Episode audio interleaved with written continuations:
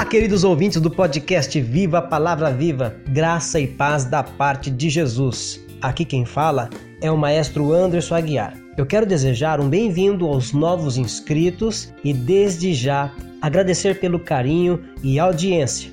O canal está crescendo a cada dia e muitas pessoas já estão recebendo o meu devocional diário com a palavra de Deus. Lembrando que todos os dias tem episódio novo e inédito aqui no canal. Então já clica no botão abaixo deste vídeo, se inscreva, deixe o seu like e compartilhe essa leitura bíblica diária com seus amigos. Participe, comente, será um prazer responder a vocês. E não se esqueça de ativar o sininho para que você receba uma notificação do YouTube quando eu publicar um novo vídeo.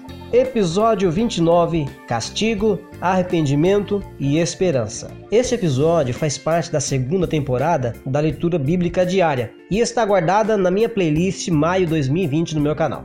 No episódio de hoje, eu vou ler com vocês o capítulo 3 do livro de Lamentações do profeta Jeremias na leitura diária da Palavra de Deus, versão nova tradução da linguagem de hoje. O livro de Lamentações é dividido em cinco capítulos. Cada capítulo representa um capítulo distinto. O sofrimento relatado no livro é relacionado ao sofrimento de Jesus na cruz, por causa dos pecados da humanidade, por causa do meu e do seu e do nosso pecado. Muito bem. Nesse momento, você pode pegar a sua Bíblia e acompanhar a leitura comigo se desejar. Eu sou aquele que sabe o que é sofrer os golpes da ira de Deus. Ele me levou para a escuridão e me fez andar por caminhos sem luz. Com a sua mão me bateu muitas vezes, o dia inteiro. Deus fez envelhecer a minha carne, a minha pele e quebrou os meus ossos. Em volta de mim, ele construiu um muro de sofrimento e amargura. Ele me fez morar na escuridão como se eu estivesse morto há muito tempo. Deus me amarrou com pesadas correntes. Estou na prisão e não posso escapar. Grito pedindo socorro, mas ele não quer ouvir a minha oração. Não posso seguir em frente, pois com grandes blocos de pedra ele fechou o meu caminho. Deus tem sido para mim como um leão de tocaia, como um urso pronto para atacar. Ele me afastou do caminho me fez em pedaços e depois me abandonou.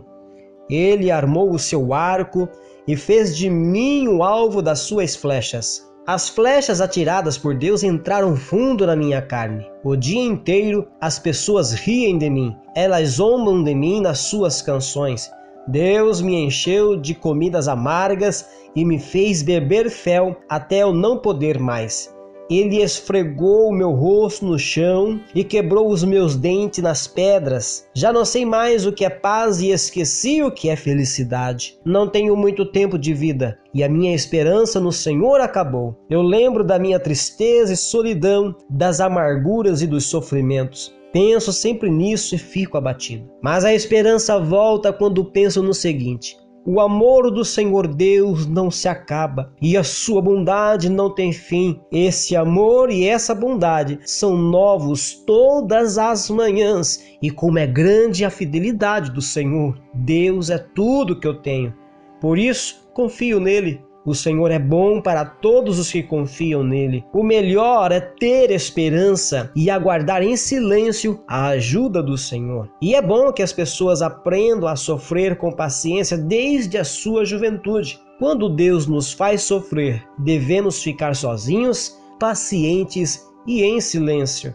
Devemos nos curvar, humildes, pois ainda pode haver esperança. Quando somos ofendidos, não devemos reagir, mas sim suportar todos os insultos. O Senhor não rejeita ninguém para sempre. Ele pode fazer a gente sofrer, mas também tem compaixão porque o seu amor é imenso. Não é com prazer que ele nos causa sofrimento ou dor. Deus sabe quando neste país os prisioneiros são massacrados sem compaixão. O Deus Altíssimo sabe quando são desrespeitados os direitos humanos que Ele mesmo nos deu. Sim, o Senhor sabe quando torcem a justiça num processo. Ninguém pode fazer acontecer nada se Deus não quiser. Tantas coisas boas como as más acontecem por ordem do Deus Altíssimo. Por que nos queixarmos da vida quando somos castigados por causa dos nossos pecados? Examinemos seriamente o que temos feito e voltemos para o Senhor. Abramos o nosso coração a Deus que está no céu e oremos assim: Ó oh Deus, nós pecamos,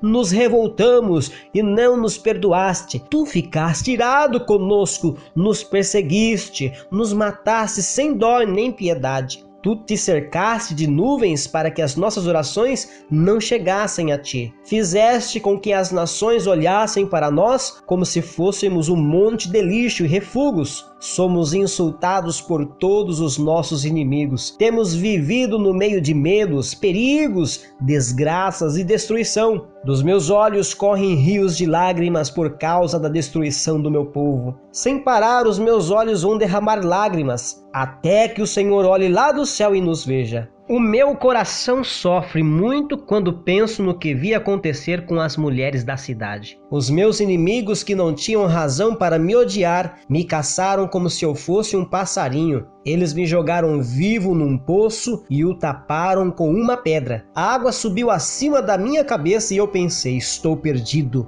Do fundo do poço gritei pedindo a tua ajuda, ó Senhor. Roguei que me escutasses e tu ouviste o meu grito. No dia em que te chamei, chegaste perto de mim e dissestes: não tenha medo. Ó Senhor, tu vieste me socorrer e salvaste a minha vida. Julga a meu favor, ó Senhor, pois conheces as injustiças que tenho sofrido. Tu sabes como os meus inimigos são vingativos e conheces os planos que fazem contra mim.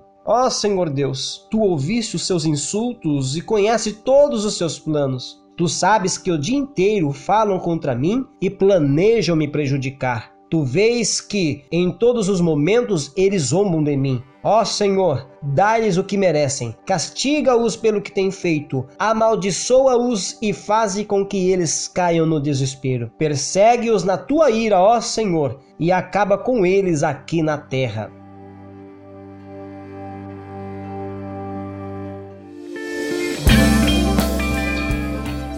Meu Jesus amado, que bênção esta palavra ler a Bíblia Sagrada é bom demais. E é como o nosso pastor Raimundo, é presidente da nossa igreja aqui em Gatuba, sempre diz: mexe com a Bíblia e ela mexe com você. Esta é a mais pura verdade, né? Então comente abaixo qual a experiência que essa leitura proporciona a vocês, ou aquilo que desejar o vosso coração. Eu terei o enorme prazer de lhes responder. E não se esqueçam, nossos episódios também estão disponíveis lá naquelas plataformas que você já está acostumado a utilizar no seu smartphone, seja no Spotify, no Deezer e também no Castbox.